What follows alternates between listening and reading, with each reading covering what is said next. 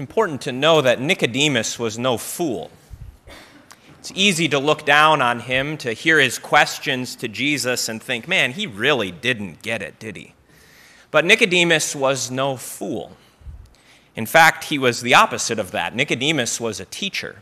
Nicodemus had the credentials. Nicodemus had the education. Nicodemus was part of what was called the Sanhedrin. It says in our text he was a leader of the Jews. He was on the great council. There were 70 of those men who were kind of like, I suppose, in a way, our Supreme Court. Nicodemus was no fool, is my point. And so when we hear him questioning Jesus, we shouldn't just throw his questions out the window and say, well, look at this guy. He doesn't understand anything. I think it's helpful to know that Nicodemus was no fool. He understood things. He had the credentials, and they weren't fake. Nicodemus sat on the Sanhedrin. He was, like Jesus said, one of the teachers of Israel. And as one of those teachers of Israel, Nicodemus was very much concerned with the life of Israel. Nicodemus was very much concerned that the people of God, the Israelites, should know the truth about God, and that the people of God should live like the people of God. And so he comes to Jesus with questions. He comes to Jesus at night so that there wouldn't be any interruptions, so that there wouldn't be anyone who butts in and says, well, but answer my question first, Jesus. No, Nicodemus comes at night so that he can have a long talk with Jesus. And as someone who was no fool, as someone who sat on the great Sanhedrin, Nicodemus was well versed in new beginnings. That's what he and Jesus were speaking of that night. What will it take for us to get a new start, Jesus? What will it take for the kingdom of God to really become evident? What will it take for the people of God, for us Israelites, to really finally make it in this world? It's a good question, isn't it? What will it take for the kingdom of God to be manifest? What will it take to have a new beginning, to have a fresh start, to have, like Jesus says, this new birth? Now, I mentioned Nicodemus was well-versed in new beginnings. And just remember some of those new beginnings in the Old Testament. Remember that first of all beginnings, how Adam, the first man, our father, was made. Remember how it happened? God took the earth, right? Adam was born out of Mother Earth. God took that dust of the earth and breathed into him his living spirit. That was the first new beginning, but it didn't last long, did it? That first new beginning ended in a first drastic fall. And the story of Scripture ever since then has been one of new beginnings and even deeper falls. Nicodemus would have been well-versed in those new beginnings. He would have known the story of Noah's flood, how God deluged the world so that it could start over. He would have remembered how that new beginning, which must have seemed so promising at the time for Noah and his sons, at last, the world is clean. At last, we can have a fresh start. But Nicodemus knew, just like you do, that that fresh start ended rather poorly. Nicodemus knew that the world after the flood was cleansed, but it was just like the world before the flood. And so instead of going from glory to glory, Noah's sons ended up building the Tower of Babel. Nicodemus would have been well-versed not only in that new beginning of the flood, but he would have remembered that greatest of all new beginnings, how God brought his people Israel out of Pharaoh's realm. How he gave birth, if you will, to a whole nation in one day. But Nicodemus would have remembered that even when Israel passed through the Red Sea, even when they had seen all of the mighty works of God, when they finally got to Mount Sinai, instead of worshiping the Lord, what did they do?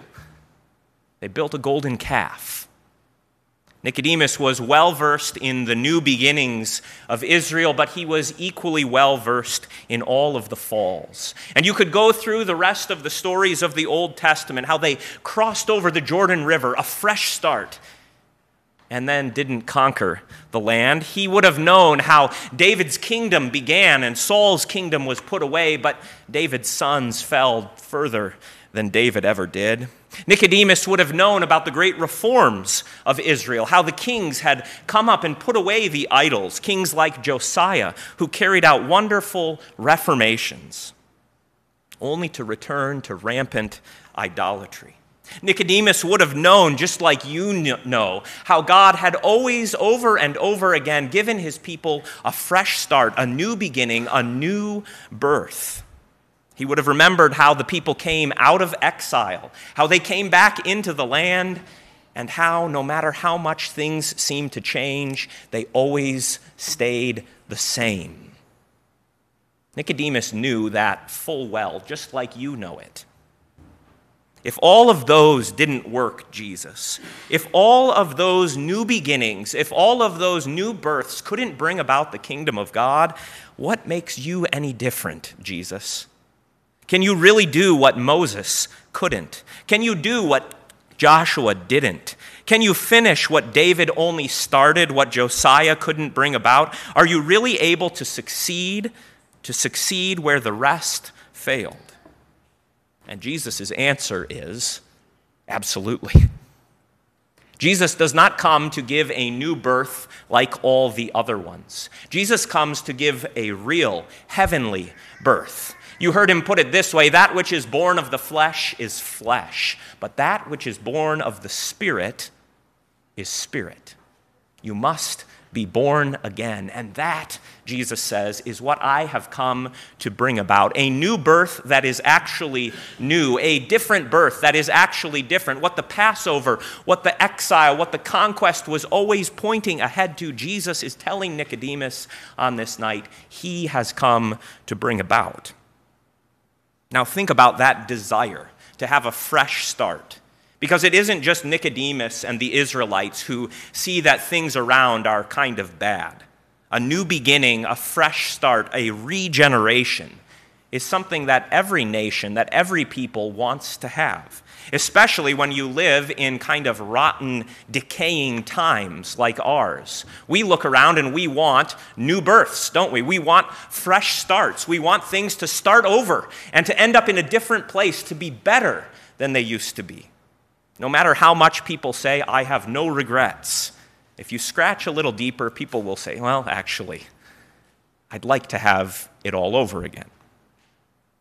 But the way that we go about getting that new beginning, getting that fresh start, getting that regeneration is impossible if it is left to us. That which is born of the flesh, Jesus says, remains flesh. So just think this morning of the different ways that our world tries to grasp for a new birth. We try to grasp for things that seem to have the power to give us new life, right? And so one of the most common ways is that people turn to education.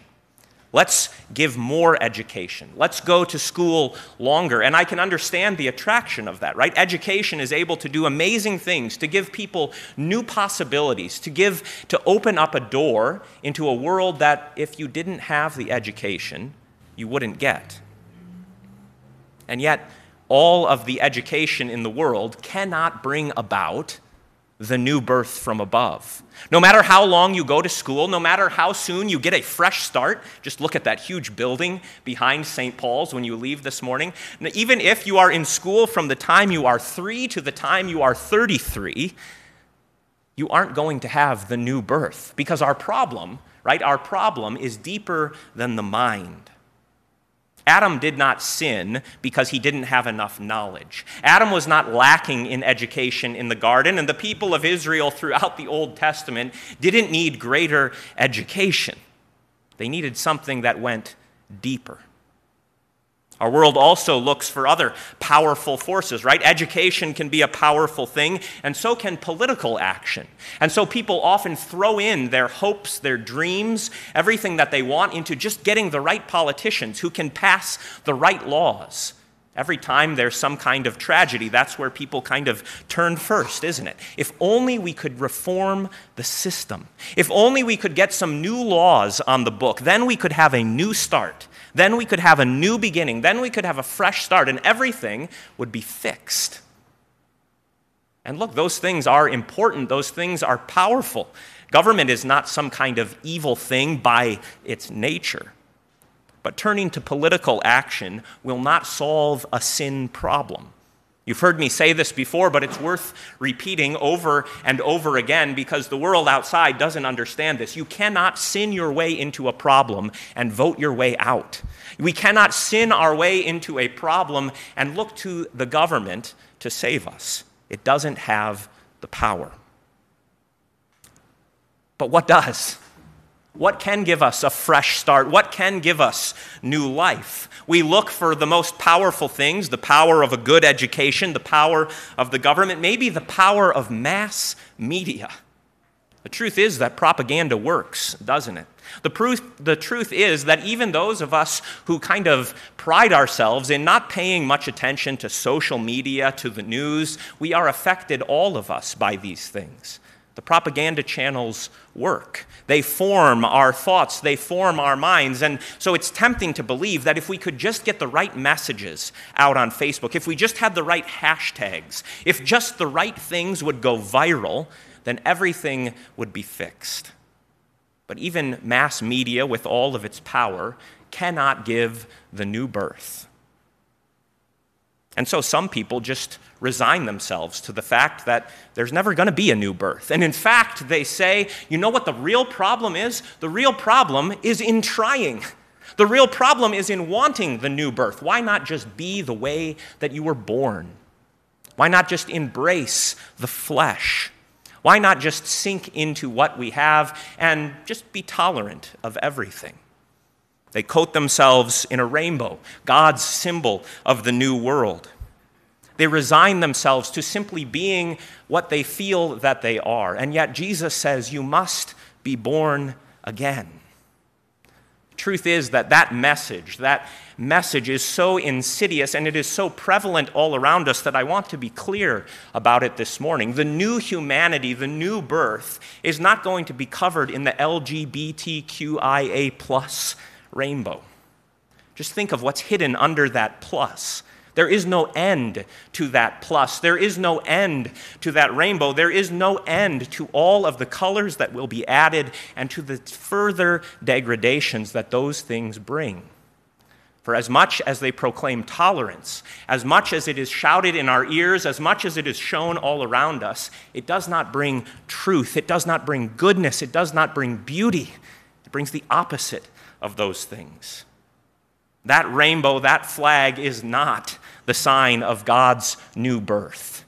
It will not do to simply say, well, if education won't do it, if government won't do it, if mass media won't do it, then what's the point? Jesus says loud and clear, you must be born again, born from above, not from the abyss below. And he says that there is hope. He says that there is a new birth that comes from above, that it is not inaccessible, that it is not unavoidable, that it is not inescapable, but that he has come to bring that new birth and that new life that we all so desperately want. What education cannot do, what politics cannot effect, what mass media cannot even form in you, Jesus has come to bring about. For that regeneration that he speaks of is possible. It is possible from above. For Jesus has come to us, dear friends, from above. He has come down from heaven to earth to bring a new birth. He has come down and joined himself to our flesh so that our flesh may share in his life-giving spirit. Jesus is the one who is born from on high, not Moses, not David, not Josiah. What all of those Old Testament things were just a shadow of, Jesus is the reality. Think of that, right? If you were to see my shadow on the ground in front of you this morning, you could see my outline, you could see sort of my shape. But once I would step into the light, you would say, forget about the shadow, right? That's what Jesus is saying to Nicodemus. Jesus is saying those shadows, those figures, those types, those previews couldn't bring the new birth, but I, the real thing, I have come to bring it about. And in fact, when you look at the life of Jesus, what do you see? You see this man who is born again. You see this man who is born from above. For he is the Son of God incarnate by the power of the Spirit, and he is baptized by water and the Spirit in that Jordan River. And there you see Jesus standing in with sinners, not to console them in their sin, but to save them from their sin. Jesus is the one who is born of water and the Spirit in his incarnation, in his baptism, and most especially in his resurrection. For once he rises from the dead, what does he do? He comes and he goes like the wind. You remember how it was, don't you? You remember how the disciples were all huddled together in fear on that first Easter evening, and then whoosh, here comes Jesus. Where did he come from? Who knows? But he comes and he bestows on them his peace. He comes and he gives to them his Spirit, and then he goes like the wind, and he comes and he goes, and no one knows what he is up to. Well, until he tells them, I have come to give peace. And then he sends them. You now go out into all the world to give this new life, to give this new birth, to give this fresh start, to give this new beginning that will not end in disappointment, in the forgiveness of sins. How can you do that, Jesus? That was Nicodemus's question. And the answer Jesus gives him is loud and clear, isn't it? I will do it by dying on the cross. Just as Moses lifted up the serpent in the wilderness, so I will be lifted up on the cross. See, here's the answer to our hopes and our dreams, because here is the answer to the actual problem.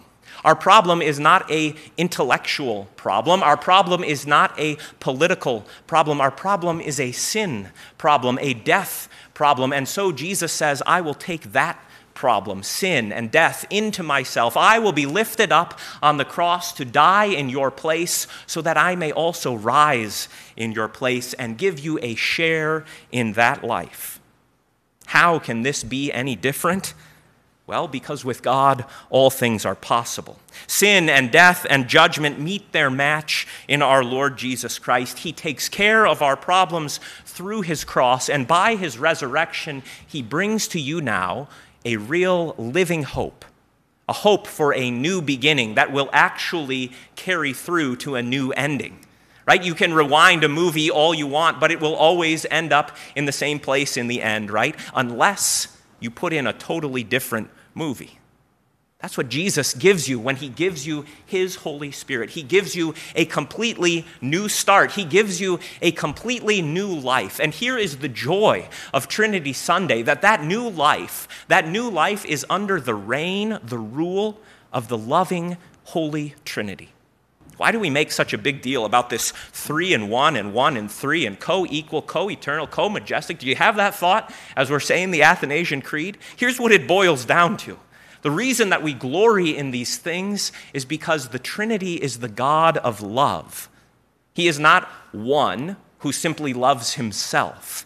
He is the Father who glorifies the Son who honors the Father, and the Spirit who magnifies each and the other. And so when you come into that new beginning, when you come under his reign, you are not put under an oppressive power. You are not put under some kind of terrible, awful burden.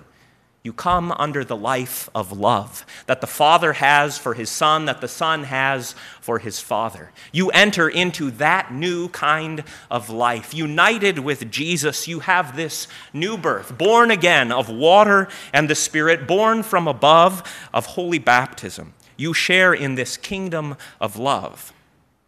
What Nicodemus looked for, what Nicodemus was on the verge of giving up, Jesus brought about. And being united to his regeneration, being joined to the regenerate one, means that you have now a new source and a new ending. The grave is not your ending. The ground is not where you belong. You have an ending in heaven. And that changes things, doesn't it? It changed Nicodemus's life. I don't know if you know the rest of Nicodemus's story, but it took a very different turn than the rest of the guys on the Sanhedrin. Everyone else on the Sanhedrin was opposed to Jesus. Everyone else on the Sanhedrin went along with the high priest Caiaphas, but not Nicodemus. You remember, don't you, how when Jesus was taken down from the cross, who took him and buried him in the grave? It was Nicodemus. I bet Caiaphas didn't like that. I bet the rest of the guys on the Sanhedrin looked at him and said, "What the heck are you doing?" But Nicodemus knew that life joined to Jesus was real life, that in him there was a new birth, a new start. And so when Nicodemus laid the body of Jesus in the ground, in the tomb, where Adam was first born, I wonder, don't you, if Nicodemus remembered these words of Jesus, that which is born of the flesh is flesh, but that which is born of the Spirit is spirit. You also have come to share in that new birth, in that new beginning, in that new life. And just like Nicodemus experienced, you will experience people looking at you and saying, "What the heck are you doing?" But when they ask that question, when they look at you sideways, remember Nicodemus. Remember Nicodemus, who did not put his hope in what the old world could not do, but who put his hope in what Jesus did, what Jesus does, what Jesus will bring about. And join Nicodemus, join Jesus in that new birth, in that regeneration, for that is the life that will not end in the grave. That is the life that will end in the joys of heaven. To Christ be the glory now and always. Amen.